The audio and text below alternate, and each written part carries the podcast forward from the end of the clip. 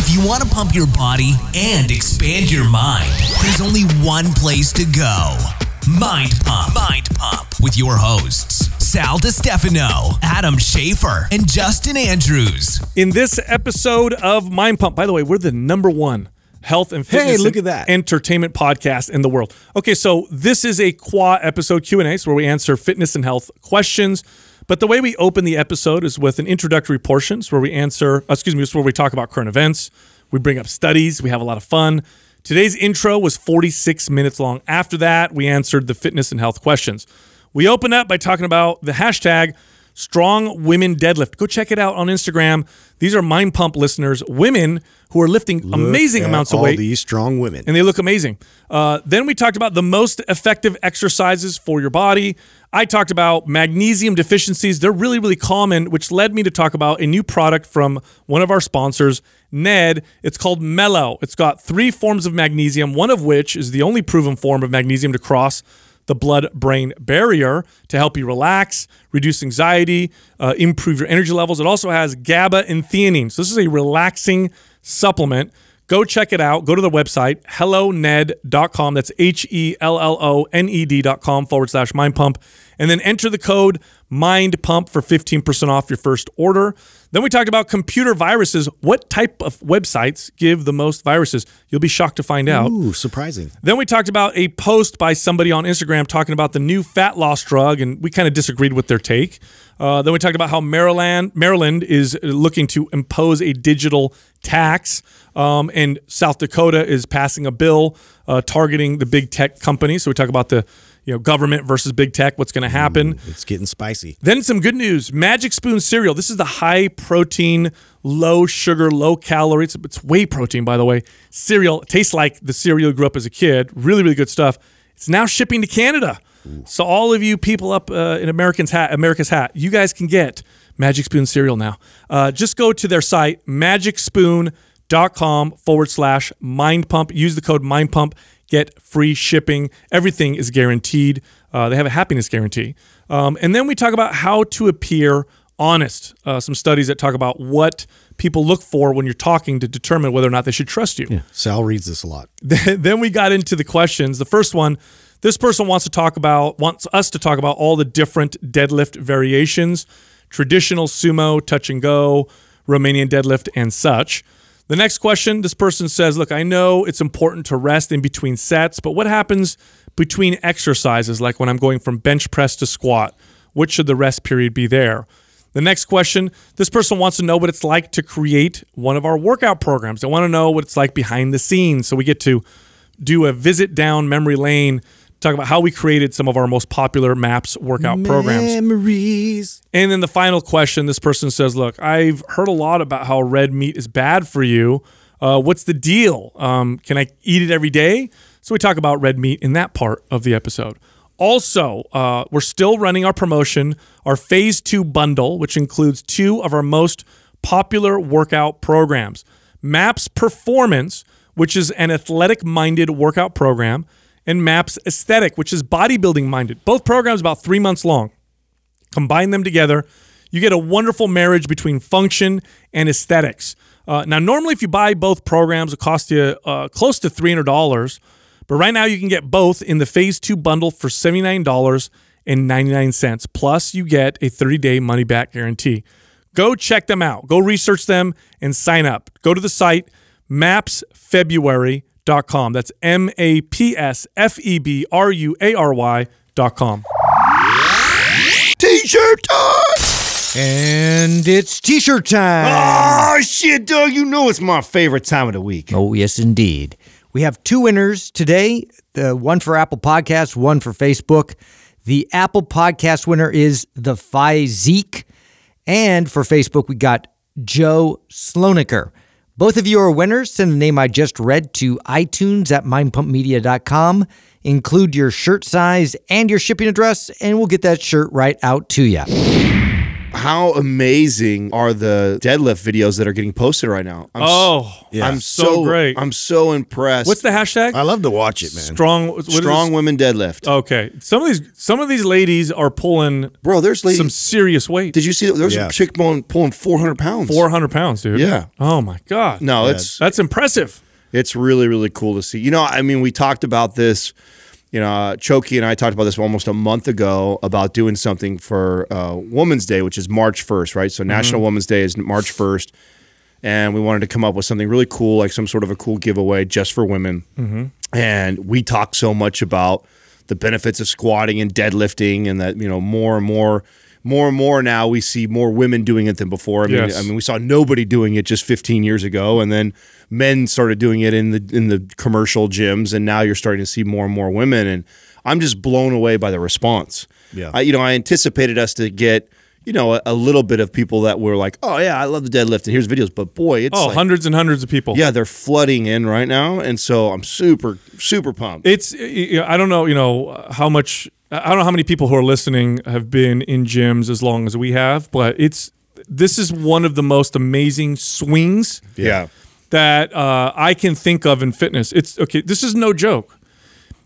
When I first started working in gyms, even five years into my career, if I deadlifted, a man, a trainer, deadlifted, inevitably a member would come up to me and tell me that I don't. What are You're you doing? hurt yourself. That's not how you're not supposed to do Or that they'll tell the manager. tell the manager nobody deadlifted. Not men not women. There was in in these gyms you know some of these gyms i managed were you know 30 40,000 square foot facilities so they're big box Two gyms. thousand workouts a day. yeah and there was one not, I mean, this is not an exaggeration. There'd be one squat rack in the whole place Yeah. Mm-hmm. and it would be dusty. No. nobody would do anything in there except for the occasional person doing barbell curls Yeah. you know in the squat rack because the the other whatever stations were were taken up. Oh, nobody did these things then little by little you started seeing you know guys do it. Um, women never they wouldn't even touch them and i remember when i would train clients and i would have them do some of these lifts it was a process of convincing them why they need to do it why this is so beneficial.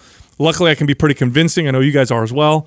But it only took about a month of doing them before I, I had to stop. I didn't have to convince them anymore. Yeah. they would start doing it and they'd be like my butt oh my god my back. Everything looks amazing. I feel so good. Why I, i'm eating more calories. I'm burning more body fat. What's going on? I'm like you're doing the most effective exercises. Yeah, yeah. you know? No, it's really cool to see. it's super super cool. Um, i love seeing it. And you know of course kudos to i think crossfit had a, played a role in that uh, as well because when they came on the scene they had a bunch of you know fit great looking women doing these lifts. And i think that kind of broke the stereotype a little bit Mm-hmm. Well, so that's it's great to see now That's yeah, it what's e- opened the doors for sure. That's what's even more exciting than I felt like watching these videos. I mean, there's obviously there's a there's you know a handful of, of women that are competing that are powerlifting. You can even see some of these girls are training in probably a CrossFit type of gym. But then there's just a lot of just normal ass clients that are mm-hmm. deadlifting, and it's freaking awesome to see. That's that's to me. Yeah, and you don't have to be a power lifter. It's just Right. a, a really, you know, important foundational lift that gets you strong overall. And then you build upon that and you can sculpt and you can do whatever with your body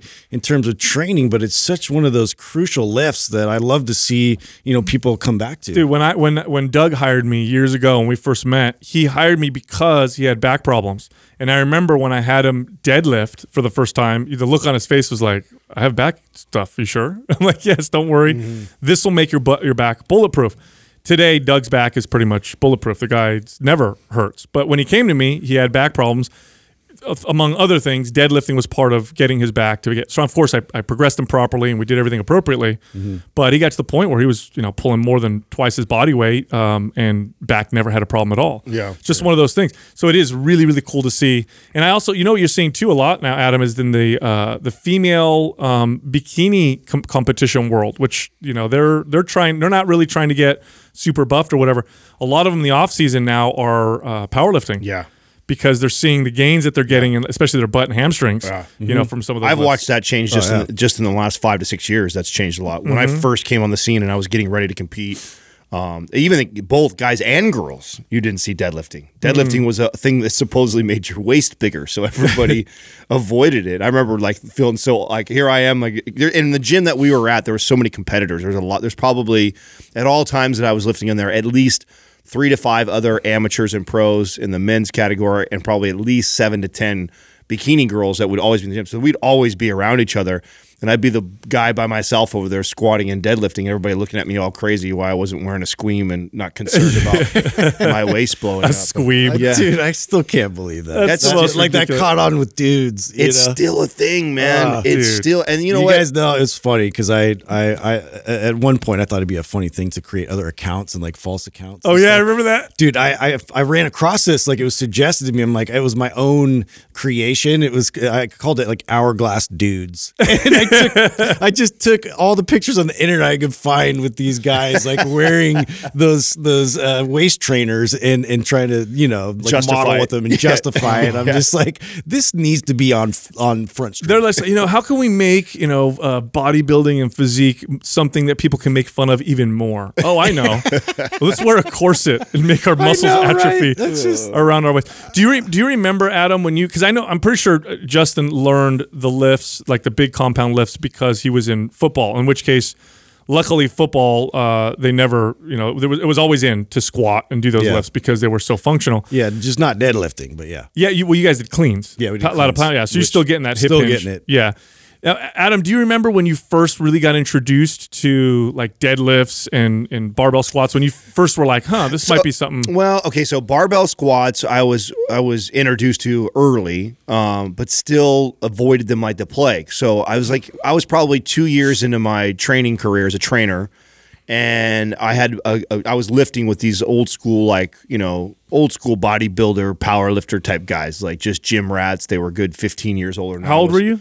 Twenty two Oh, okay. you know and i remember and i've told this story before where he'd st- he'd stack like three plates you know i mean and at that time i could barely squat like 135 it's like yeah, i want you to feel the weight. So you just hold it. yeah he just had me hold it or they would spot me all the way down and back up but he would be totally carrying me the whole mm-hmm. way but he wanted me to feel the weight. Mm-hmm. And anytime that i would do it on my own it would just my back would flare up so bad. And i knew that they were good for me and i was being told that i needed to do it but I would, I would, honestly, I rarely ever squatted. I was a leg press and lunge and machine. You just didn't guy. know how to really work on mobility and the issues. Yeah. I just, you know, what I at, at that early years of my tra- training career, um, I just, you know, th- it bothered me, and that's why I didn't really train it with my clients. I was like, well, man, I'm a fitness trainer, and it bothers my back, so I, I would fall for the excuse for my clients. My clients would say, oh, I have a bad back. Okay, so we didn't squat. yeah, because you're like me too. Yeah, me too. That's how I felt about it. And I never deadlifted. Deadlifting, and I think it was a certification, and I don't remember what cert I was going through, reading the benefits of it and the programming of deadlifting. And then I began to start to, to do it. But even then, I back then I was I was such a form and technique guy that I would never like push the weight. I never deadlifted less than like uh, 10 reps. I was doing I was a 10 rep guy in deadlifts, real lightweight, 135. Maybe I pushed 225. It wasn't until you and I did I start to push the weight in deadlifting. So I never really tried to get strong in the deadlift or really strong in squats. They were very sporadically put in my program. Even when I kind of knew that I should be doing it, mm-hmm. I still kind of fell prey to the, oh, it bothers my back and I'm not very good at it. It wasn't until later on, until like we met, which was about seven years ago when we first started talking, that I started to really start to push the weight in deadlifting and get, and then also address why it was bothering me. Like when I squatted, like I, I didn't really care about. Yeah, it's crazy because you turned yourself into a good squatter. You didn't just fix the issues; you're actually a really good squatter now, which is a huge change. Mm-hmm. I wouldn't say I'm a really good squatter. You're a really good squatter, dude. When you when you you know before you really worked on mobility, you, you had squats cause problems for you. Yeah, yeah, and it was it was I definitely was an awful squatter. I mean, I look back at the pictures of like how I was squatting and stuff before, and it looked it looked painful. um, and it's it took a long time. It took a lot of work on working on the mobility. Um, and I, I would definitely say I've I've made a ton of progress from where I was. But that's also what has now made me fall in love with those movements. Is I have put a tremendous amount of work in both those movements for the last seven years or so and I still feel like there's so much more for me to get out of it because I'm constantly adjusting and tweaking and improving the mobility and the control. They they they're the exercises that keep giving, and it's uh, one of the biggest myths in resistance training in general um, is that uh, that exercises are all uh, relatively equal. This one works your back, so does this one. Pretty much the same. Just pick your one you like or whatever. Not true. Exercises are not equal. Some just produce tremendous results, while others, you know, take a lot longer to produce results. And I, I feel very, I'm so for me, I feel very blessed because at a young age, you know, 16 years old, working out at the YMCA, seeing the big powerlifter guys using the one squat rack, mm-hmm. and just watching them, and then they took me through a workout. They taught me how to squat. They taught me to deadlift. Back then, I deadlifted sumo um, because that's the way that they taught me as a kid. And that was the summer before either junior year or sophomore. I think it was a junior year, right? And, and at this point, I'd already been lifting weights or working out for a couple of years. So I started as a young kid. That summer, I gained almost 15 pounds of muscle. It was like I, I got stretch marks. I blew up. My legs grew. My back grew. Went back to school, and all the kids were like, "Oh man, you know, first time ever, ever anybody ever said I look like I worked out." And it was because I did those lifts. Well, you know, you guys are both like strength guys, right? You guys talk a lot about that. And I cared more about how I looked. And so I did so much of the bodybuilder isolation exercise for so long. What I think really sold me on forever after this, squatting and deadlifting being the the foundation of my training, was that I realized I was doing way less and my body looked better than what it was when I was I mean I was a 7 day a week hammer tons of exercises tons of volume in the gym but I was doing the leg extensions the leg the leg press the lateral raise machines and the shoulder press machines. And I was that guy I was the bodybuilder guy. And that's what I and then all of a sudden I started to really focus on like the four big lifts. And then no workout ever did not include at least one if not all of them in the training and I felt like that's all I had to do, and I had as good or a better physique than all this other shit. That's what sold me. Yeah. It's so funny. It's the irony of it is uh, I was completely focused on the strength aspect and just following coach's orders and like going through the workouts with the team and just trying to produce as much strength as possible. Meanwhile, the first time I actually take my shirt off and I'm playing basketball, you know, I get a girl to compliment me on my chest and my my abs and all this stuff, and I'm like, what? What? Like I had no idea that uh, you know my body was transforming so much, and, uh, and and that actually is what led me into like bodybuilder style training. So then I started to actually Yeah, be like, oh wow, I can you know I can get compliments. This Bro, is cool. When you're a when you're a teenage guy or a twenty in your twenties and a girl gives you a compliment, you're gonna like like you ever have a I remember I remember a girl complimented my cologne. What do you think I wore forever after that? Right? Yeah, yeah, still to this day. Yeah, a single girl said she liked the way I smell. Oh, this is the cologne I'm gonna wear now. Still have my the time. cool water I've had since like I like high. your shirt. You know, mom, can you buy me ten of these shirts? Because someone complimented me. Anyway, Yeah. I was uh, so I did some interesting reading yesterday. I wanted to uh, talk to you guys about just, I, something I wasn't fully aware of. So you know how we had a call with uh, the the founders of Ned uh, the other day, right? And Yeah. they, they were talking about they have their, Yeah, brand new product. they have their new uh, product. Um, uh, I can't remember the name of Mellow. it. Mellow. Thank you. And you, you, you know, it's good to relax the body, maybe before bed, all that stuff.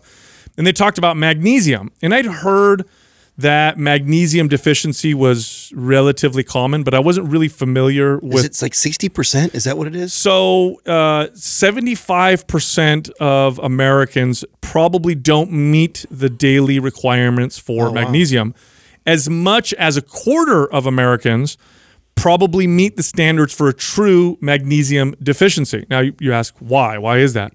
A lot of it has to do with the fact that the soil, is right? yeah, it's so depleted, right? So we the, the way we we use soil to grow things, we figured out that we could throw things in the soil to make it grow plants, but we don't do anything else to the soil, so it's still lacking lots of nutrients. So eating you know magnesium fruit, uh, excuse me, magnesium rich foods today versus I don't know 50 years ago, it's still going to have like 50% or more less magnesium than it did 50 years ago. It's just we just don't have a lot of in it uh, in in our food anymore. Not only that, but if you, when you're under a lot of chronic stress, your body depletes magnesium and all that stuff. So 70 almost almost two, uh, 75% of all of us are probably not meeting our minimum requirements. Do you guys know what the, the signs of magnesium deficiency are? No, terrible. So I'm going to pull them up because uh, I thought this was fascinating. And a lot of us Like kind mu- of muscle twitches and so things like that. muscle twitches and cramps, which uh, you know, I'm, I'm not gonna lie, this happens to me, you All- know, all the time all the time. Like my eye will twitch, or I'll, you know, I'll get an exercise, and the muscle will cramp a little bit. So that's one that's common. Um, all kinds of mental disorders uh, are a result from lack of magnesium, including uh, and especially anxiety. So a lot Mm. of times people feel Oh, anxious. hmm Physical ang- uh, anxiety Mm-hmm. can come from not having enough magnesium. Of course, bone issues, osteoporosis, magnesium is important for that. Um, you have fatigue and muscle weakness. So people who are tired can't figure out why they're so fatigued. Oftentimes, it could be just a lack of magnesium. High blood pressure is another one. Asthma. This is this one I didn't know, which is wow. kind of interesting. Irregular heartbeat. That's another one that sometimes um, I'll get. So supplementing with magnesium uh, can make a big difference. The thing with magnesium, though, is uh, it's it, not all forms are very easily uh, absorbed, right? Yeah. So in the, uh, the the product that Ned has, they chose three forms of magnesium, one of which uh, crosses the blood-brain barrier. So it's really good for relaxing, for you know i- i- you know anxiety, that kind of stuff. So really good stuff, really Now, interesting. When they do when they do studies like this, and they and they take things like soil, and then they say that it's deficient in in magnesium. Are we not also taking into account how many farmers though supplement with that? So like, I mean, my I, my experience is mostly with marijuana and tomatoes and things like that. But that's a that's a common supplement that you you actually have to put in a tea for the plants because it's not getting enough magnesium. So they're testing the food and the soil at, when they're ready to grow. So not before, right? But even e- even when you supplement, it's still not the same because they'll put the minimum required to cause the plants uh, to grow. It's not like it was uh, before. But nonetheless, at the end of the day, you know, again, and this is Healthline that I'm, you know, I'm reading these statistics from. go. Uh, a, a good chunk of us are not getting enough magnesium, and, it, and it's subtle, right? So you just like, I don't feel so good. I'm kind of anxious, or you know, I feel kind of tired, or whatever. And magnesium, if you supplement with it, it you get the right form, um, can produce a pretty good effect. Yeah, I just remember hearing like with with farming and, and like rotating the crops in different like areas of the land like was like this super crucial. Uh, and and I don't know if that was like a lost uh, thing with industrial farming or not, but like uh, somewhere along the lines, like we started to kind of you know lose a lot of the nutrients from the soil and, and keep reusing the same land over and over again Yeah. without Well, replenishing it. I I saw a thing one time that was like a you know they showed like a, a potato or a tomato from like the 30s or something like that, and they compared the nutrient value of of it, and it's like ridiculous. I mean, it's, we're less than like half of what it was just. It's like the topsoil like runs off and goes into the you know the rivers. you all- talked about this with Dr. Bush, right? Yeah, yeah. So they've we've also uh, are basically spraying the ground with uh, antibiotics uh, in, in essence when we spray them with uh, glyphosate. So glyphosates are chemicals that kill weeds, and then we modify plants to resist these particular sprays. So we could spray a bunch of corn crops, kills the weeds, the corn survives, but the glyphosates uh, actually can uh, kill bacteria. So we're actually killing lots of the natural bacteria. In the I've never well. heard someone say that like antibiotics. Is that is that something that is widely known now? Like, I mean, I feel like more and more pe- people are privy to antibiotics in our gut and how it's not an ideal thing, right? Just maybe what 10, 15 years ago, everybody was on that bandwagon. Something goes wrong, take antibiotics, kill it all. Oh yeah, off. when I was a kid, you go to the doctor. Doctors throw antibiotics at right anything. but i feel like i feel like the audience and, and the, the masses are, are, are privy to that now are is that widely known with what's going on with Well, so so we I'm using the term antibiotics very very loosely. So it's not a uh, it's not like an antibiotic where it just destroys all bacteria, but it does interfere with a pathway that antibiotics need to excuse me that that bacteria need to survive. I think it's called the I don't remember the name of it, Sycamati or something like that. It's a, it's a weird uh, name, but it interferes with bacteria, and so it can start to kill the bacteria over time. And we're spraying, you know, the ground with like you know millions and millions of gallons of the stuff all the time. sounds like stigmati. So the so the so the ground is just becoming you know more and more sterile, and then on top of it, we breed you know plants to be higher to be tastier. So they typically have more sugar, less nutrients, right? So you know if you look at like a like an apple today versus you know hundreds of years ago, apples back then were like full of seeds and fiber, not very much flesh. Now it's like a big sugar bomb Yeah. apple, and it's like this big or whatever. So it's like you know we're we, we're we're changing things to the point where supplementing. I used to think if you ate really well, then you probably don't you need to supplement. But I'm starting to realize that in some cases you might still need to supplement, like vitamin D uh, or or magnesium, for example. It's just so common. well do you think that because we're continuing to do that and it seems like the soil is becoming more and more depleted over time that it's more it's going to be more common that people are having to supplement Totally. for a lot of these things Totally, Oh, yeah, absolutely. We'll have to for, we'll fortify food like we do with uh, you know like salt. You know they put iodine in salt, You know, They so fortify everything these days. Yeah. Yeah. Before they put it in the market. I Yeah, got a fun fact for you guys. This is just like a real quick fun fact.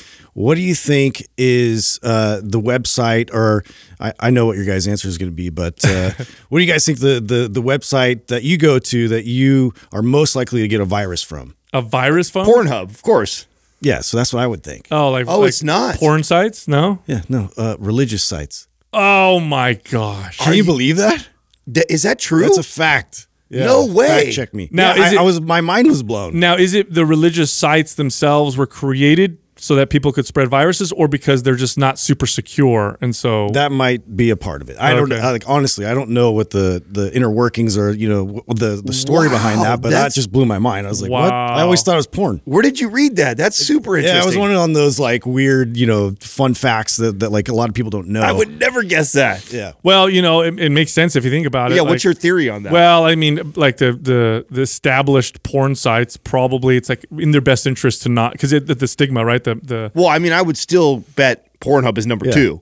Yeah, I'm uh, sure it's up there. Yeah, right? because anytime I've, if I didn't, I I tell you what, Apple is the only thing I could watch porn on because if I watch it on a fucking on a on a PC, you're getting you're getting a virus, dude. Have you ever talked to any IT guy? Like you're bringing your, your laptop in, and you're like, "Can you fix this?" Like, "Oh, you you had a porn problem." huh?" Yeah, You know? he never. and he never call you out on it. Yeah, he never says, "Were you searching church oh, sites?" Oh, yeah. he never says that. yeah, yeah. So I don't. I didn't know that. That's so random. Oh, yeah, that's- strange, right? So what's your theory on that? I don't know. I feel like maybe their sites just they don't spend a lot of money on securing them or something. I have no idea. Yeah, Yeah, but I mean, to get- the I know. virus means that somebody is is is is actually taking the time to put bugs in that, right? In order to do that. I don't So know if somebody's it's- bombing it with the yeah, Yeah, I don't think- malware or whatever. Yeah, do you think? I don't think it's the actual like people who made the site themselves. Yeah, I don't think unless so. they're like fake sites. No, no, no. That'd be other people, right? Yeah, Isn't yeah. that what even does on the porn? It's not like Pornhub is the one Dude, doing that. Yeah, That wonder if rem- it's like a cyber attack. That that reminds me when when Doug and I made some of our first sites for uh, was it Maps Anabolic that this happened, Doug? Yes. So when we first created Maps, on this is before Mind Pump, right? We created a website,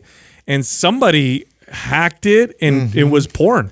So you type in the whatever the site was. I don't remember what it was. Maps Anabolic. I don't remember what it this, was. this program just got awesome. Yeah, and and you know how I found out? I sent it to my aunt. So I'm like, oh, check out our new website, and she's oh. like, did you mean to send this to me? Oh and I gosh. clicked on. it. I'm like, Don't and I text Doug. I'm like, what the fuck? Don't you guys remember when we first started Mind Pump? My my Facebook page was bigger than anything else. Oh yeah. And it got I had to just let it go. Remember, and Casey tried to figure it out. He tried to get, get it all off, and we couldn't. So I just let that page go. Yeah. I could not. That's right. There's a there's a Facebook page out there with your picture on it. Yes, not you. Yeah, and it's j all it is is like f- porn videos. The- all it is. You open it up, and that's all it is on that entire. We tried so hard to to hack back into it and to clean it all up. And I just said, "F it, forget it." But at one, at one point, that was bigger than Instagram or anything else. So that I I had like a I don't know I want to say 20 40,000 followers somewhere in that range on Facebook Mm-hmm. and I was doing Facebook first before I was doing Instagram Yeah. and that was my main source of contacts and then it got hacked and it was like oh shit so I'll never never get that back What a cra- you know, Yeah. so many people build businesses now off of like one Instagram page or one Facebook page. Yeah. When it gets hacked, you're pretty much screwed, right? There's no who do you call? Yeah. What do you do? like You what can- do you you do? can- Didn't this just happen to our, our, our buddy? Uh, yeah, Wicked and, and he just got it back. I saw he got it back. So you have to file with like Instagram or Facebook, and then tell them like, "Hey, somebody else has got control." Meanwhile, they could just destroy your audience in, in a short period of time. Yeah, well, and so what I noticed. So speaking of who you're talking about, Justin, I I've been watching to see like his and his engagement is like through the floor now because Oh, in that small window that somebody had hacked him and they were trying to promote um what was it? They were promoting some. There was sell, there were some supplement or yeah, something. you know, they were selling. um oh, was what- it like cryptocurrency stuff? Yes, or- it was okay. like uh, crypto mining. That's right. Yeah, you know, give us eight hundred dollars and we'll help you mine three thousand Yeah, Bitcoin or bet. some yeah some shit.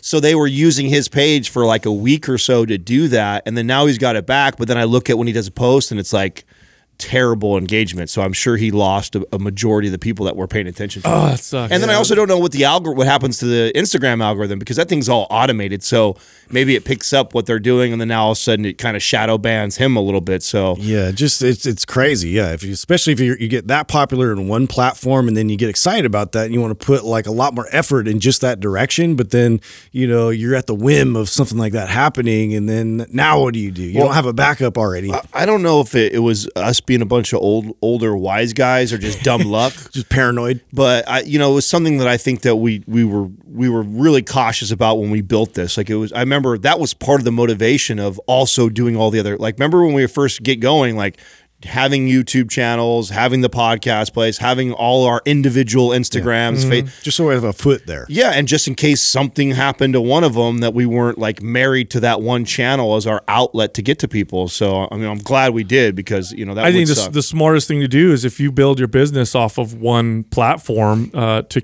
somehow capture your audience in a way that's secure. So emails, uh, you know, something.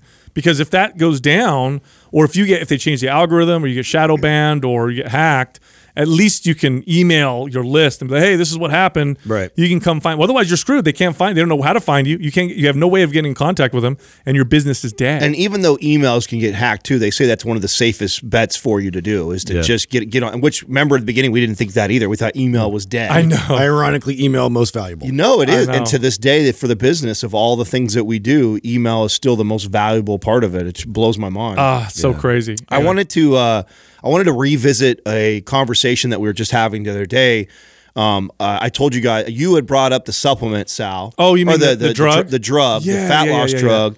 And I had told you that I remembered a post that just a couple days before that I had seen the uh, Doctor Spencer Nadolsky, I think is how you pronounce it. Yeah, his name. yeah, yeah. And uh, you know, I know, and I said that you got we you guys have gone back and forth. I think I've gone back and forth with him a few times because there's some things that he says that we don't agree with. There's a lot of stuff he does say that we do agree with. And I wanted you to read his post. Did you get a chance to read it? Yeah, so I have it in front of me. So he's talking about the drug. It's I don't know if I'm saying it right. It's uh, semaglutide, um, and it is the first like really effective weight loss drug uh, that we've seen. I, I, I, I talked about the statistics in a previous episode, but a significant portion of the people who took this drug lost weight. And the, the reason why they lost the weight is it it effectively controls appetite. So they just ate less is what ended up happening. Um, so he did a post about the drug and he's talking about how it was introduced as a type 2 diabetes treatment and it's been studied for obesity due to its powerful appetite suppressing effects. And then he says, you know, I know there are uh, many out there who feel these drugs are not needed because all people have to do is eat less. Of course, we need to eat fewer calories than we burn. However, there are many with obesity to where the appetite drivers are too strong when trying to lose weight. To combat this, we have medicines like this to help. They're a tool, just like anything else. And he says, also, many ask if they need to be used long term and if you stop, will you gain the weight back? The answer is usually yes. Think of obesity as a disease. We wouldn't stop blood pressure medicine just because some someone has normal blood pressure after starting the medicine. The same with obesity. Of course, there are lifestyle behavioral changes which may occur while using the medicine, which can combat the appetite drives, but many will have the continued appetite drive after uh, after stopping. By the way, this medicine is now the most powerful one we have. So he's talking about that. And then at the end, he says, bottom line, if this new medicine makes you uneasy, you may have an anti obesity bias. Not a, I'm not a fan of that statement. That's yeah, it's a very bold statement. There's a couple things here I have a, a, a problem with. Uh, obesity as a disease. Um, I don't know if I can, I, I don't, I, you know, I think we label everything a disease nowadays because it, it, it encourages. It allows you to create a drug for it. Yes, if it's a disease, well, now we have a drug uh, that can that can solve it. Um, the other thing too, with drugs like this that blunt your appetite, we've talked about this. Actually, we did bring this up on when we talked about it. Yes, you'll eat less and you will lose weight as a result. But the reason why you were eating the way you did doesn't go away, right? So if you're 60 pounds overweight, well, I used to tell this to clients all the time. At some point, you were 15 pounds away, uh, overweight. At another point, you were 30 pounds overweight, 40 pounds, 50 pounds. And now you're at 60 pounds overweight. You ignore the signs because you're using food as a way to self medicate for something, whether it's anxiety, depression, bored. Uh, maybe you're just uh, you just don't know how to deal with the feeling of cravings, whatever uh, that may be. Um, and if you don't solve that problem, it's still there. So now you, you your appetite's down, but you're still sad or bored or whatever. You tend to replace it with other things, or you just don't become happy. I lost weight, but I'm still you know feel the same way I did before. Yeah, one of those. So he he made also made another statement in there. It was like, you know, there may or may not be behavioral lifestyle changes that occur uh, you know, uh, going through, you know, taking this drug, and that to me is it's almost like an afterthought, right? So it's it's not on the forefront of you know pursuit of like really addressing uh, the behavior and the lifestyle like leading into this. It's it's here's you know here's the solution, and then oh yeah, this might happen along the way, which would be great, but also you could just stay on this drug, which you know to me like creates this dependency on something uh, you know exogenous to, to bring in instead of like really addressing the root. Well, I would love to see how many people actually make behavioral changes while using a drug like this. yeah, I would like to see that. I would like, to, and you know, they'll never do a study like that because it's not going to support the drug. Mm-hmm. It's not going to show. I, I mean, I can just guess and be probably pretty accurate that more than eighty percent of them are not going to change. It may even be higher than that. You're going to see people using the drug to get down to that that weight, and that's going to be something they become dependent on the rest of their life because they never addressed. Well, because here, you guys remember training these clients. Mm-hmm. How many of them, like you just told them, hey, there's a reason why we're here. What is it? And they were like, oh, this is the reason why. You know, and mm-hmm. like, and I'm working on it and I'm going to therapy for it. Like that never happened. No. No. It rarely ever takes a happens. long time for them to divulge that. Yeah, and even get to that place, or or what they a lot of times think it's the weight that's making them feel so depressed. And how many times have we talked about this on the show that you're never going to be happy if you don't address what makes you feel that way. It's not the weight. It's not being 60 or Mm-hmm. That's a symptom. Yes. Yes. And so you throwing drugs at this, I'm just, and I'm, I'm, I'm, I'm with you, Sal. I'm not a fan of the um, obe- uh, obesity thing being a disease. I'm just, I don't, I don't subscribe to that, and I know why the uh, the medical community does. Obesity causes diseases. It's a sim, but it's a symptom of your actions. It's not something you catch. It's not a you know. It's It exaggerates. and you can you can say this and be empathetic at the same time. Oh, yeah. Because I, what I don't like is the defense right of oh you guys are shaming these people and uh, no no, that's ridiculous. Nah, get out of here No, with that. Anti-obesity bias is ridiculous. I- I've, I've worked my entire career helping people with obesity. I care very deeply about helping people uh, Mm-hmm. through that process. So that's that's ridiculous. Look, I don't think we should take the drug off the market. Uh, but you know, here's what Western medicine does really well. It reminds me. I'll give you guys an example. I had a client that illustrated this so beautifully. She was uh, older. I think she was at the time in her late 70s. And I was going to start training her, and I got I wanted to get clearance from her doctor because she hadn't worked out ever, um, and she had some, some health issues. And so whenever I get, have a situation like that, I like to work with the doctor personally. So I had the doctor send me a list of medications that she's on and tell me what she shouldn't do and all that stuff. Right? I get this list of medications. Okay, I'm not exaggerating. It was two pages long.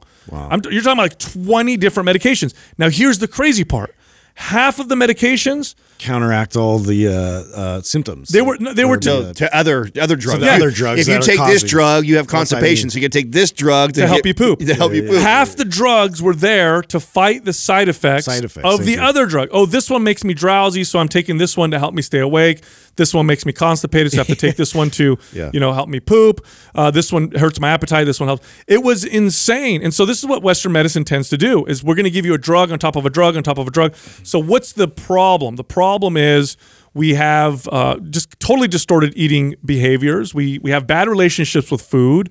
Uh, we, we don't understand this at all. We're very inactive. Here's a drug to help with that. I guarantee the drug will cost something. They're going to have to give them something else. Hey, my depression is still here. I lost the 30 pounds, but I'm still depressed now. Well, here's an antidepressant. Well, now I, I you know, I, it's hard for me to get a boner because the antidepressant. Oh, here's something to help you with your boner. Oh, well, you know, now you know, it just it keeps going. You know what it reminds me of, like as far as a visual, like in cartoons when they when they're like at a dam and you see a crack and you see like one stream of water coming out and then they plug that one stream one of water. starts. Now another one comes out and then they're plugging that one and then a bunch of of them over here and they're just constantly plugging holes when all they had to do was reinforce the dam. Well, Yeah. and I want to make it clear too that we and we talked about this last time, but you know, if you were somebody who's in a life or death situation, Of course. I'm all for things like this. If I've got a client who's at 400 pounds and doc says, listen, you've got a less than a year to live unless we address this and we got to get this off. Here is this incredible ju- drug that has lots of research behind it that shows that it's going to work. And this is going to help us get that first 100 pounds off. Mm-hmm. And then we can start working on your behavioral stuff. I understand there. But what I know ends up happening in Western medicine is anybody that's capable to prescribe that to gets prescribed that. And we're going to have the same thing that we have with like people doing the sta- the stomach staple. It's like mm-hmm, mm-hmm. if you are at this weight, you automatically qualify it. Forget the fact of trying to adjust the behavior stuff first and really getting to the root cause. Let's just throw a drug at it right It's away. that. It, it's that's the way it works. It's what's the symptom? Create a drug to solve the symptom. You know, oh, your head hurts. Here's medication to make your headache go away. But I'm not going to ask you why your head hurts. Who knows? You could be banging your head against the wall every morning, and I have no idea. But here's a painkiller for your headache. do you guys remember what was the first thing that we disagreed with him that he was promoting? I do. uh, no, was it was it meal Sh- replacement? yes, it was shakes. Yeah. It was the whole, you know, protein shakes in, instead of eating. Yeah, instead of eating. And I remember training clients like this. That's like that never fucking lasts. this you is got like- a person that has a you have a person that has a, a behavioral issues with eating, and you throw shakes at them for a while. very common in weight loss clinics. I mean, that's how they, they treat a lot of these things. It's like, yeah, let's reduce the calories down to basically nothing, but it's managed by, you know, doctors and whatnot. But uh, yeah, it's this like really aggressive intervention where, you know, like this stuff just takes a lot of time. Here, here, here's the, here's what I'll say, and I'll make this statement, and I'll stand behind it. Uh, I will. You take the Western medicine medical community, and their track record against obesity is shit. They have a terrible track record against obesity. I'm talking about long term, not getting them to lose the weight. That's easy. They'll, like you said, Adam. They'll.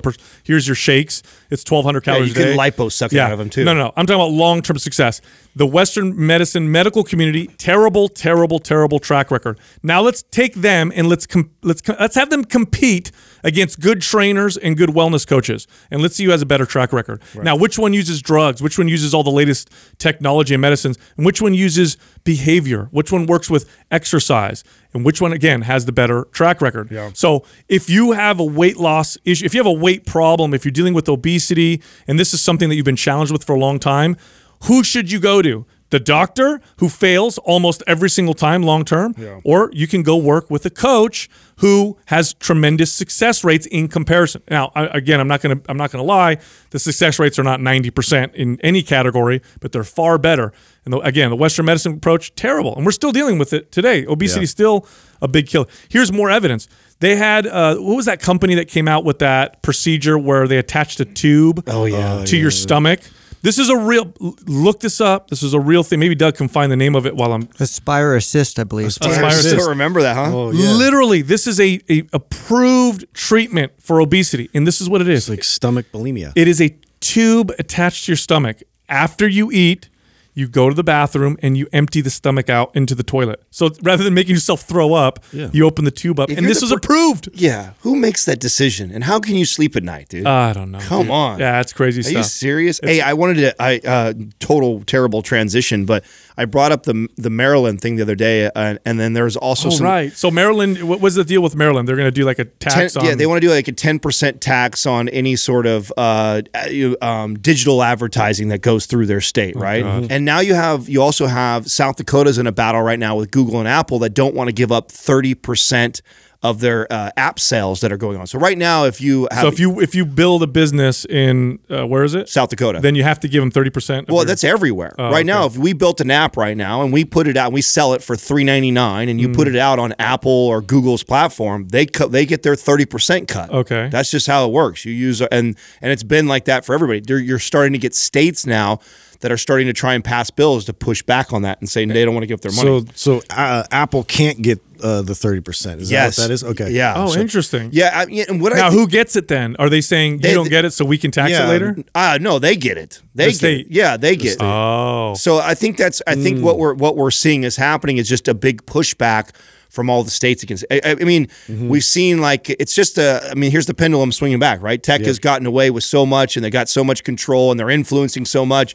Now you're starting to see some of these states push back, and here's an example how they can push Yeah, I saw Florida too, trying to you know create laws and, and legislate uh, for social media in terms of like uh, what kind of content they're putting out and like who how they're like you going through that and making sure it's fact checked and all these types of things. the yeah. So first off, if it makes money, well, if it, here we go. If it moves, if it breathes, if it walks, if it exists, they'll find a way to tax it. That's just the way government works. Yep. If, if it makes money, at some point they're like, how can we figure out a way to take some of this uh, this money? So that's number one. Number two, uh, and we I, we all said this on the po- podcast. The era of uh, free, kind of open social media, it's over. Yeah. It's totally over. You, you when you see both political parties go after them, when you see the accusations of them influencing elections and corruption, all this other stuff, you know what's going to follow because what they're doing is they're drumming up public support. Yeah. What's going to follow are strong controls and regulations. So well, they're it's just a matter of time. giants now. Look how big these companies got. It's insane how big they are and how powerful they are. Of course, that makes the government like shudder and they want to do something about it. Yeah, so it's like uh, they're gonna they're gonna fight against them. Apparently, Yeah. this is gonna be interesting. Yeah, Amazon just bought uh, Selz, S E L Z, which is uh, Spot or not Shopify's competitor too now. Oh, really? Yeah, yeah. So, I mean, that's the thing too about these. They're so massive.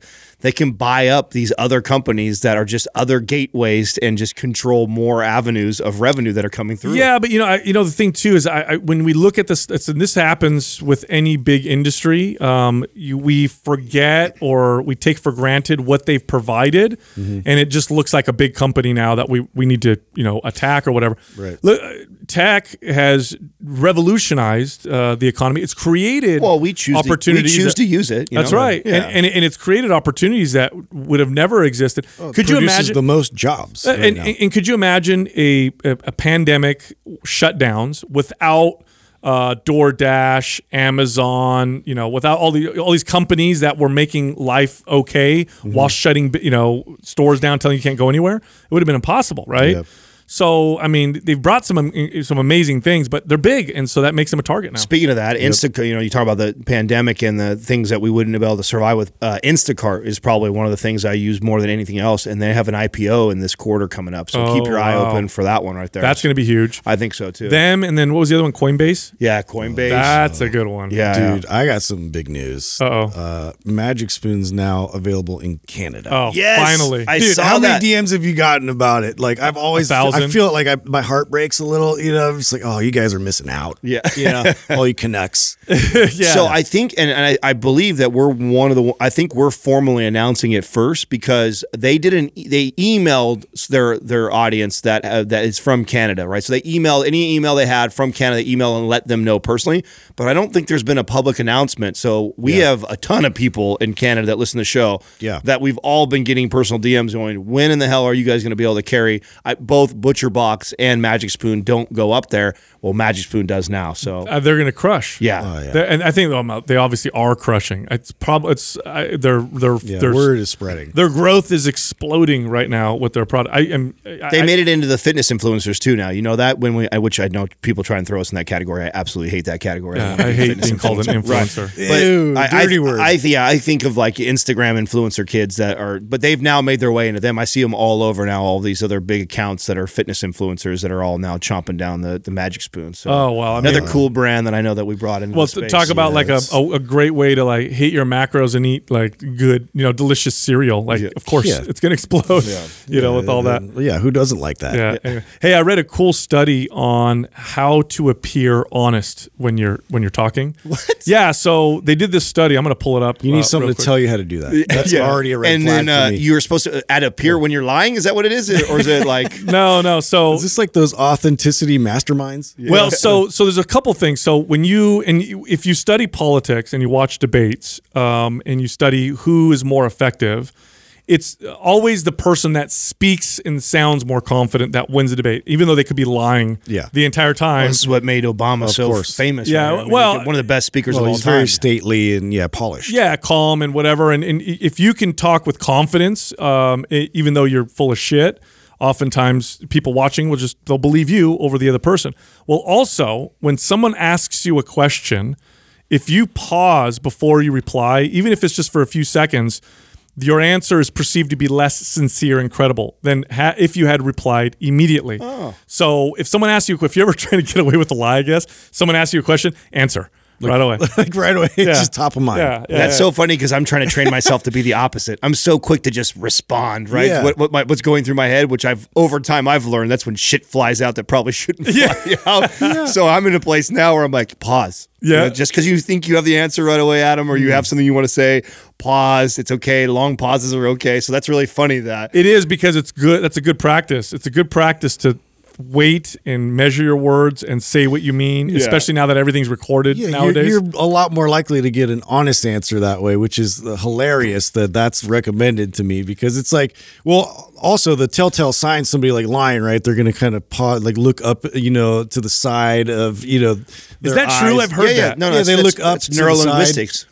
Have you ever read a, a neurolinguistic book? That's, No. Yeah, they talk about it's up and to the left. Yeah, up and to that the left, means I'm exactly. lying. Yeah. If I look up to the left, so if uh-huh. I look up to the right, I'm telling the It's truth. 'cause you're yeah, I've, I've and I've tested this, and it's it's definitely one of those things that's it's, held. It's because the it's the side of your brain that's logical, right? So you have the logical and the creative side, and that's why it does. The eyes roll to the side that's the creative side mm-hmm. Because you're trying to close to your eyes. because you're trying to come up with a trying to come up with a new answer. yeah a story. You're trying to make a story up in your head to give you an answer versus the logical side. So if it rolls to one side, you're trying to think of something and like come up with it versus just Did I ever answer. tell you the time when I I thought I had a front desk sta- staff member and I thought that that they they did something they weren't supposed to and I brought them in my office with my operations manager and I set up before I asked them this whole like conversation, but I must have made them so nervous.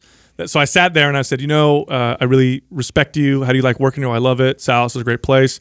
You know, we do develop a lot of trust in our team. This is what this team is built on. So I did this whole talk, and they're sitting there sweating. And then I asked them, "Is there anything that you Wanna tell me? You, you need to tell me." And I was expecting them to say, I don't remember what it was, but it was something silly like, "Yeah, I let people, uh, you know, my friends work out for free or whatever." And this person sat there and just. They were selling babysitting for cash in the in the kids club. they were stealing protein bars, and I'm sitting there trying to pretend like I already knew all the stuff. I'm yeah. Oh, I'm glad you're telling me. Thank you very much for. I'm sitting there like, holy shit! Whoa, this is this is all coming out. What's going on here? Wow, I remember I remember the operations manager was like, man, you're like an interior. How did you get them down? Like, I didn't had no idea. I was like, you really broke them in there. Yeah, it's terrible. This Quah is brought to you by Organifi. For those days you fall short on getting your organic veggies or whole food nutrition, Organifi fills the gap with laboratory tested certified organic superfoods to help give your health and performance the added edge. Try Organifi totally risk free for 60 days by going to Organifi.com. That's O R G A N I F I.com and use the coupon code MINDPUMP for 20% off at checkout. First question is from Mr. Kennedy. Can you talk about the different deadlift variations, traditional, sumo, touch and go, Romanian deadlift, and the benefits of each? Should you vary them up? Should you vary them up?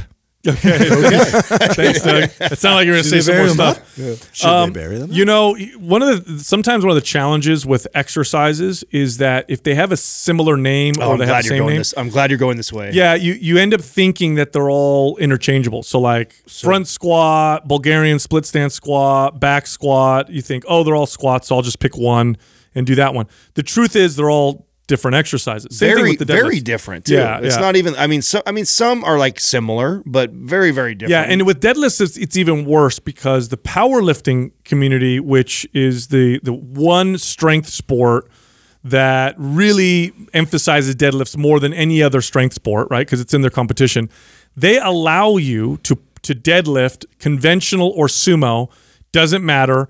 Those both count the same when you're doing your deadlift. And so people have, you know, they've assumed that they're kind of interchangeable. The reality is they're all different exercises. Now, some of them are more similar than the others, but they're all different, right? A sumo deadlift and a traditional uh, conventional deadlift, although both count in powerlifting, they are different on the body. They work the body totally different. Just because you're good at one doesn't necessarily mean you're going to be good at the other one.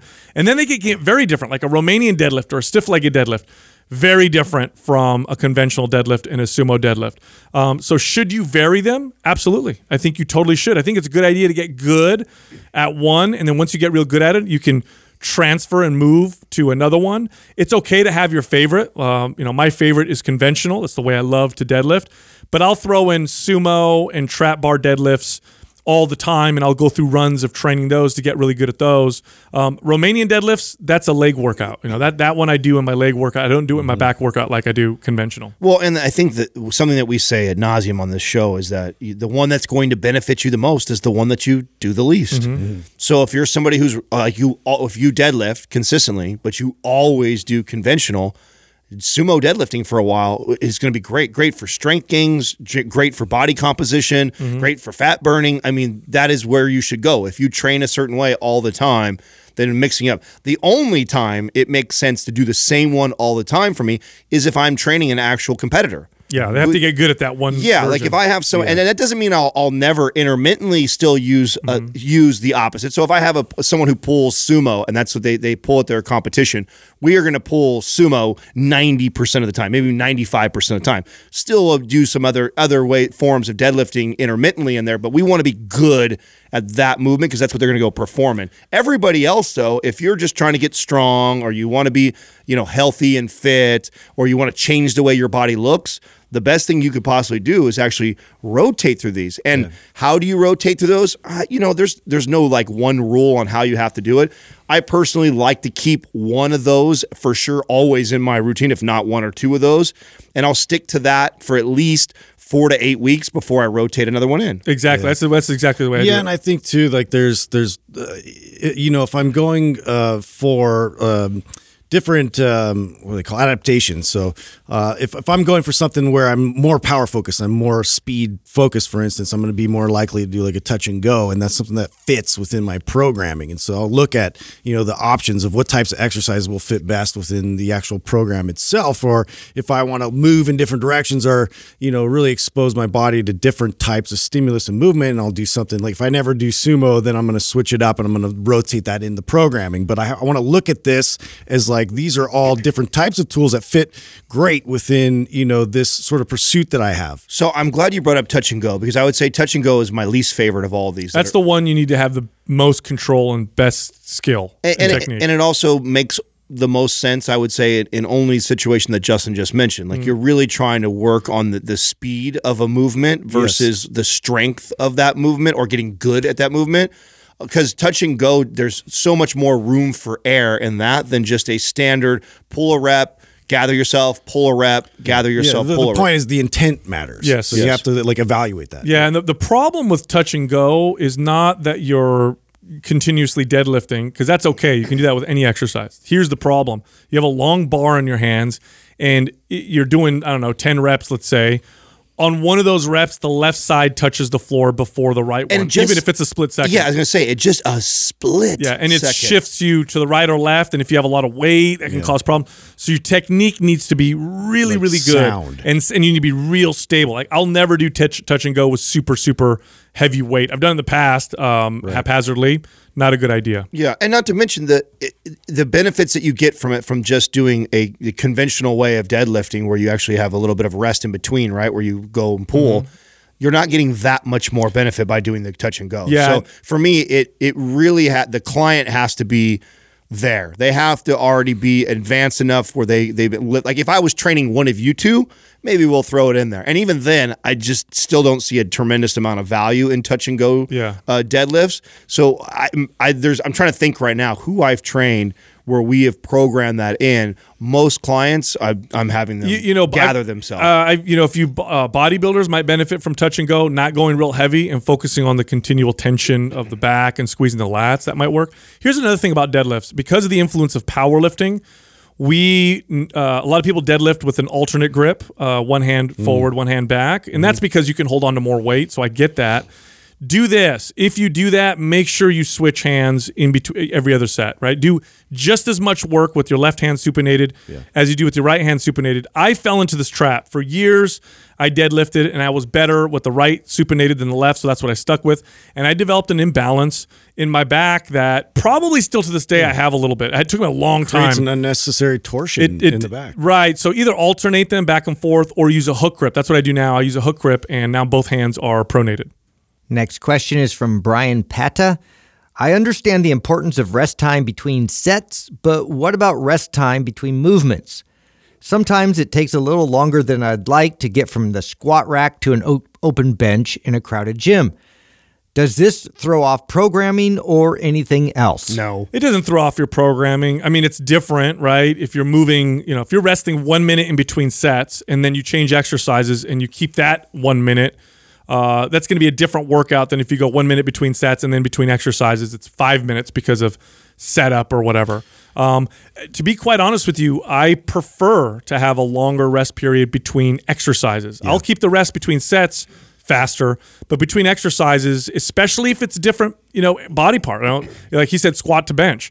I'm gonna I'm gonna wait a little bit, five, six, seven minutes before I go into my bench. I always lean on quality of reps and and performance of the reps, and so yeah, there's sometimes where you do get fatigued and you do need a little bit more rest uh, between you know jumping right back in and doing the same movement. And I think that the reason why I picked this question is because this comes up a lot with the, the determined amount of time and the allotted time that's programmed in there. And you got to listen to your body and you got to pay attention to the signs and signals of like how you're breathing, you know, like what, like how fatigued you feel. Like it, you got to pay attention to all these things uh, and determine that for yourself. But also, this is sort of like a guideline uh, that, you know, you, you can kind of shoot and aspire to. But really, at the end of the day, this is going to be determined specifically on the individual. We're, we're also talking about something that is a, a splitting hair difference here. Totally. So if you had, so if they did a study, and uh, of course I'm just speculating here, but I feel pretty confident that if you did a study where somebody rested, like Sal said, five to seven minutes between the exercises versus one,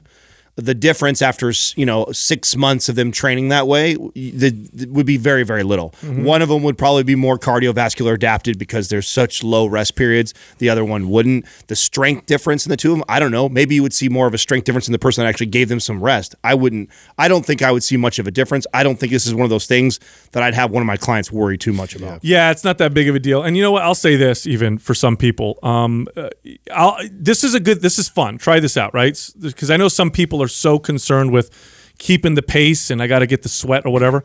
If you have the time to do this, give this a shot. I, I guarantee it'll be one of your favorite workouts ever. Your hour workout, give yourself two hours. Take your time. Yeah. Go slow. Practice the form. Uh, lift a little heavier. take breaks in between liberating. sets give give yourself like a two hour window to do a one hour workout and spread it out and i guarantee it'll become one of the best workouts I ever had actually, I'll never forget the day that happened to me. So I was training with my buddy, and this is the time i I've talked on the show before. I don't like lifting partners. I had a lifting partner at the time. This was one of the reasons why I didn't like it. He loved to talk to everybody. We're in the gym one day, and we must have ran into five or six, and he stops to talk every single time, which draws me in. We end up being at the gym for like two and a half hours. I leave the gym going like that was a terrible workout. Yeah. I didn't really get a solid pump. I really didn't feel anything. The next day, I was sore as shit and didn't realize. I just had never trained that way. And mm-hmm. because I had such long rest periods, I wasn't used to my body feeling that way in a workout. and you're probably lifting heavier as a result Ex- That's what ended up mm-hmm. happening. And so after that, I thought, man, anytime I have an opportunity when I don't have a time frame, I might stretch this thing out to 90 to two hours. Why not? I don't get to do it all a lot because a lot of times I'm on a time crunch.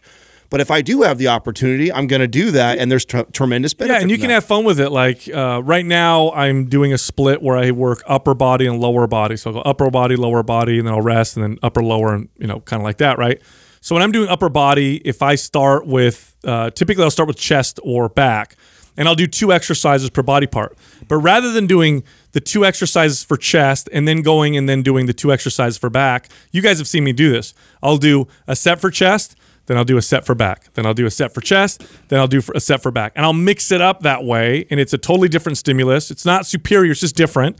And I get my body to, to respond again. Next question is from Mr. Dave OC.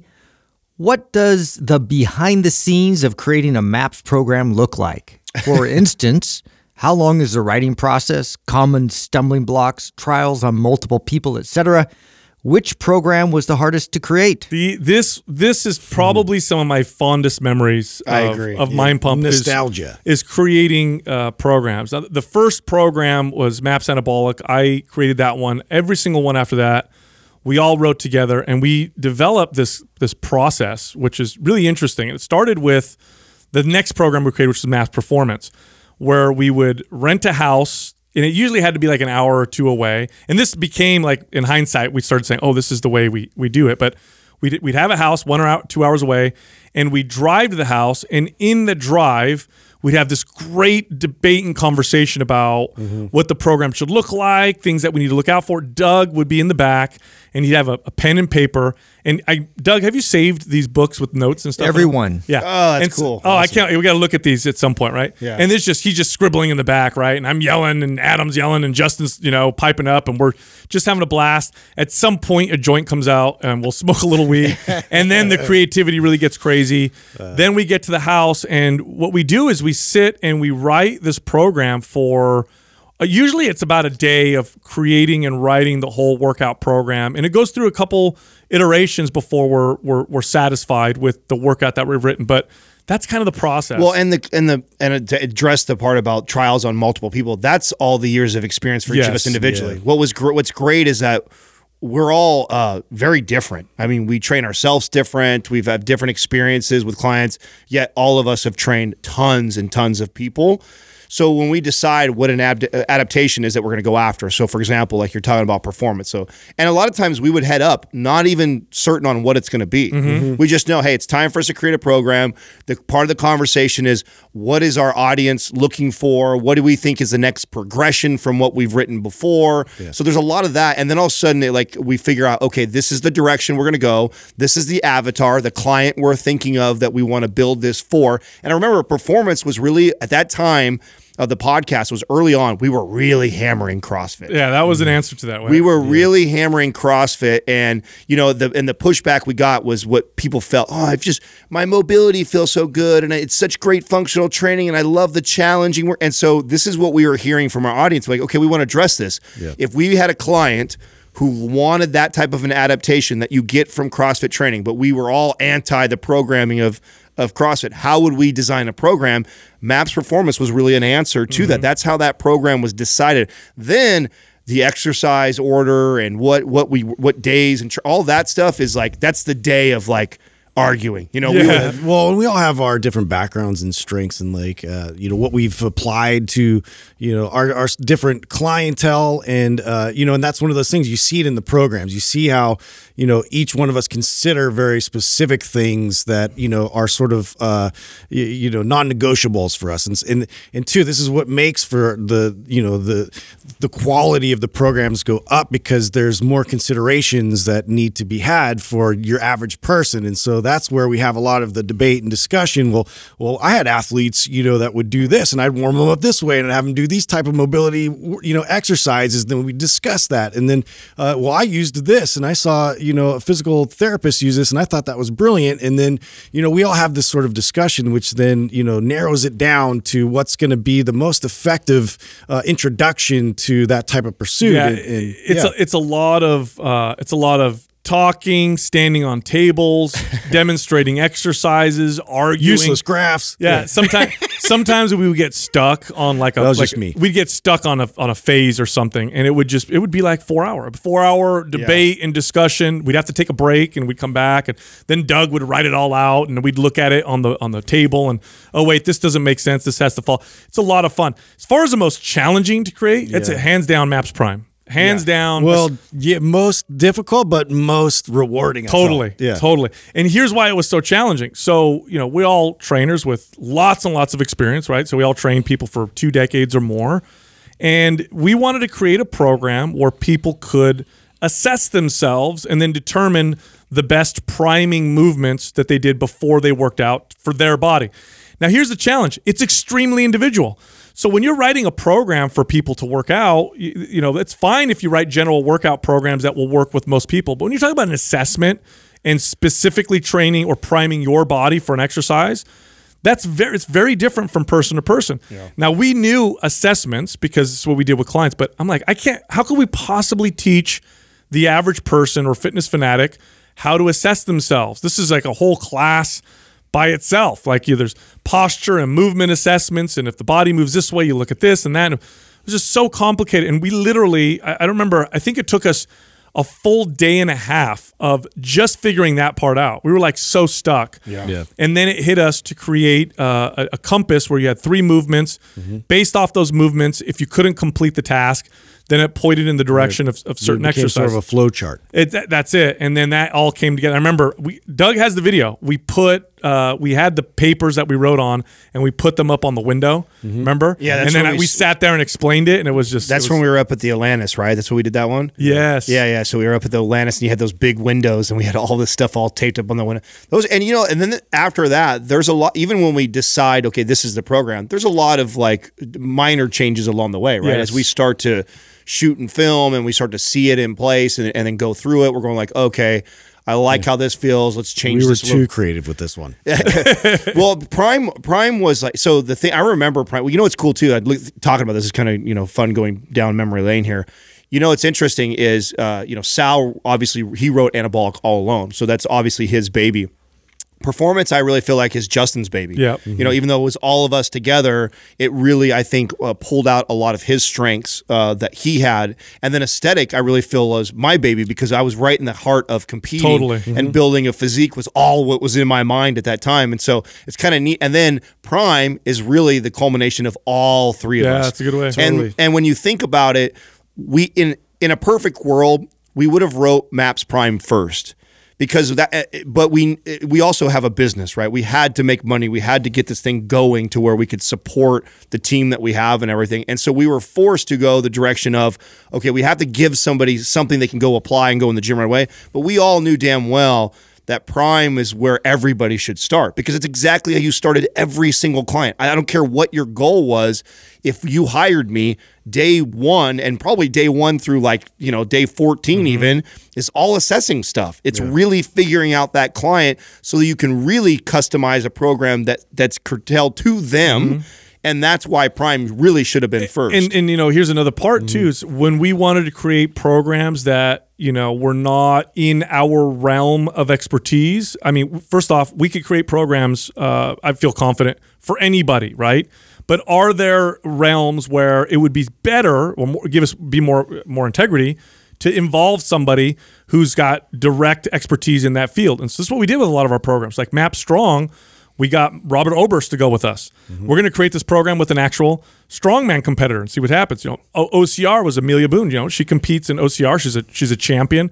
We did power lift with uh, Pollock, who's a powerlifting competitor, and we were able to take them in, go through the and, and really that was really fun. Writing a workout program with people who competed and were advanced in those particular areas. That was a lot of fun. yeah, for me. Dr. Brink for Prime Pro. Dr. Brink for Prime Brink. Pro. Right, right. So yeah, I, I, I think that's uh, for me. It was some of the best memories. I, sure. I do. I missed that part of the business. It was a, a fun time because the company was really just starting and really starting to grow, and there was a lot of. And back then, like that was a lifeline for us to create another program, right? Mm-hmm. So there was that part of like we had to do this, we had to create it. It was a lot of investment to start. It's expensive to build it. Mm-hmm. Like a lot of people may not realize. I mean, you know, it's a digital program that you get. You must think it's really basic, but I mean, every time we write one of those, it's anywhere between thirty and fifty thousand dollars of investment on us from everything from the models to the back end support to it to the videographer to the editing of all of Yep. it. So it's a it's a and then also the the trip to build it and do it and the time frame to get it all done. So yeah, definitely a major process to put it out.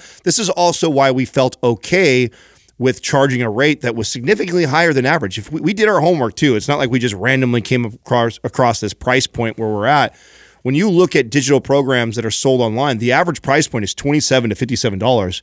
And, you know, and we we had the audacity to go ask for 130 plus for a lot of our program, but we also knew mm-hmm. what we put into it and what they were going to get. and how effective they were. These are ones that actually. It's not just a workout. This one's not actually something you find in a magazine. right. Yeah, it's way more. Next question is from John Falbert. I hear a lot about how bad red meat is for your health, but you guys often talk about eating it almost daily.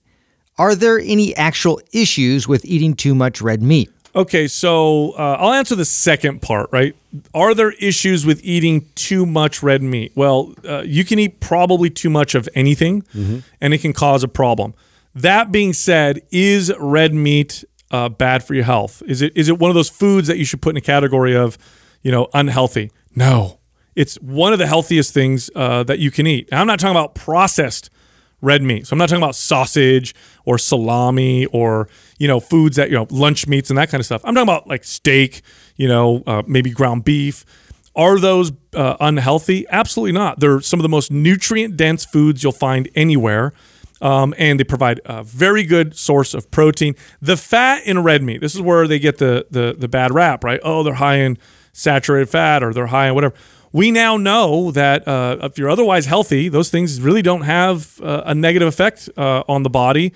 Um, and if you get a source like grass fed red meat, the fatty acid profile actually is pretty damn balanced. For athletic performance and strength, I can't think of a single food that is probably more beneficial for uh, for strength and for athletic performance. In fact, if I've actually had people just switch their meat, their source of protein to red meat and seen their strength go up because of it. Yeah. No, I, I think I probably eat red meat on the daily. I think it's a, it's a staple. It's also a staple in most clients, unless I had a client that had a, a, a spe- special condition or mm-hmm. absolutely hated kind of outlier. Right, absolutely hated red meat, then maybe it wouldn't be in there. But for most people, and that's what's so funny about the the stuff that comes out to say that the the negative things about red meat. It's all in these are the in context of people that are eating an absurd amount of calories over and then we're, we're we're cherry picking data that's around the red meat. And if you have somebody in a in a calorie controlled environment or you're writing a diet for them that they're following and they're training and exercising red meat's like one of the best things that should be in their Well, diet it's it's uh, the ir- irony is a lot of times you end up having to get your client to supplement, you know, for a lot of those those nutrients and things that you know they would have got otherwise from red meat, like iron, or you know, even if their protein levels are, are a bit lower than they normally, uh, you know, would be if they're including it a bit more regularly in their diet. So, uh, it, to me, it's just like the body recognizes it. You know, this is something that it, it is very efficient at utilizing, if unless you have a special condition or you're you know your your body actually rejects red meat. Yeah, and you know, here's the other problem too is because we've now had decades of misinformation demonizing red meat as an unhealthy food. When you do these uh, these observational studies, and most nutrition studies are garbage because they're based off of surveys and asking people questions. I'm gonna tell you something right now as a personal trainer uh, people almost they never accurately uh, know what their calories are. They never accurately know what their macros are. People are terrible at reporting uh, their diets, and so but so but that's most nutritional studies. So if you have decades of information telling you that red meat is unhealthy, what kind of people, because of that, will then eat more red meat or at least not taking it out of their diet? People who are not health conscious. So now you've got this bias, right? Oh, look, these people over here eat more red meat and they're also more unhealthy. Well, yeah, because for years we've been told that red meat is unhealthy. So now the only people that eat a lot of red meat are people that don't really think about their health. And the people who eat lots of chicken or fish are people who read all this information, but they also exercise. They also don't overeat. You know, the people who eat red meat also eat lots of burgers. Uh, they eat lots of fries. They process foods. They don't exercise a lot. So it's very, very difficult to to to break it out. But the best studies that we have that control certain things show that red meat is is a health food. It's actually a health food. It's good for you. Um, those again, those other studies put people in a category because of other behaviors. And the more we push this myth that red meat is bad for you, the more we'll start to see that. Because again, if, if you eat a lot of red meat today, you're probably somebody that doesn't care about your health because all the information you've been reading, uh, or maybe you didn't read about your health. Every, Unfortunately, you have to consider the source. You have to follow the money. You have to. All these things have to be a consideration, uh, especially any information these days. You have to actually do, uh, you know, your due diligence and find out, you know, where this information is actually coming from, because there are things within the diet specifically uh, that have been proven that there's been, uh, you know, shenanigans within the studies and things. And it, I mean, look at the look at the uh, pyramid. Look at the nutrition pyramid and things that we've been taught as kids that are like, uh, you know, healthy for us. And it's just you have to be able to be open to, uh, you, you know, like thinking that your your ideas might be wrong. Yeah, well, well, here's a good example. Okay, if you went back into the 80s and maybe early 90s, butter and right, I was gonna say, and you studied people's uh, butter and margarine consumption. Here's what you would have found: people who ate butter were not as healthy as people who ate margarine. This is back in the 80s and 90s. Now, why is that? Because back then, butter was hammered as unhealthy and margarine was hammered as being healthy. So the people who were health conscious, who also exercised, who also watched their calories, who also paid attention to that kind of stuff, ate margarine. The people who didn't pay attention to being healthy, they ate butter like they always did. So now you've got this correlation: butter unhealthy, margarine healthy. Now we know for a fact the uh, it's reversed. Butter is good for you. Margarine was terrible. Margarine was these partially hydrogenated, you know, oils, these trans fats that are pretty much bad for you at almost any dose. we know now that butter is, uh, is is good. There's nothing wrong with butter, and it was margarine that was bad. But if you had looked at those studies then, Yep. it would have looked like the opposite. This is what's happened with a lot of these uh, when you read these nutritional studies on uh, red meat. But when they do the controls, again, red meat is a health food. It's one of the most nutrient dense foods uh, that you'll find. Can you eat too much of it? Yeah, you can eat too much of anything. So of course, on the other end of the scale is uh, if you overeat anything, you can cause yourself. Which, by the way, that's a lot. That's a lot of that. Like to Yeah. eat, just overeat red meat. But in uh, you know, Justin, you've done the carnivore diet. Yeah. it's hard to overeat red yeah. meat on a diet that's purely all red meat. Yeah, I mean, yeah. your your body get you get so satiated from eating red meat. Where it's not ideal is if you if a lot of your red meat comes from McDonald's and Burger King with the fries and the milkshake on top of that. That's where all of a sudden now red meat looks bad. Absolutely. Look, Mind Pump is recorded on video as well as audio. Come find us on YouTube, Mind Pump Podcast. You can also find all of us on social media. Instagram is the place to look. You can find Justin at Mind Pump Justin. You can find me at Mind Pump Sal and Adam at Mind Pump Adam. Thank you for listening to Mind Pump. If your goal is to build and shape your body, dramatically improve your health and energy, and maximize your overall performance, check out our discounted RGB Super Bundle at mindpumpmedia.com. The RGB Super Bundle includes MAPS Anabolic, MAPS Performance, and MAPS Aesthetic. Nine months of phased expert exercise programming designed by Sal, Adam, and Justin to systematically transform the way your body looks, feels, and performs. With detailed workout blueprints and over 200 videos, the RGB Super Bundle is like having Sal, Adam, and Justin as your own personal trainers, but at a fraction of the price. The RGB Super Bundle has a full 30 day money back guarantee, and you can get it now plus other valuable free resources at mindpumpmedia.com. If you enjoy this show, please share the love by leaving us a five star rating and review on iTunes and by introducing Mind Pump to your friends and family. We thank you for your support, and until next time, this is Mind Pump.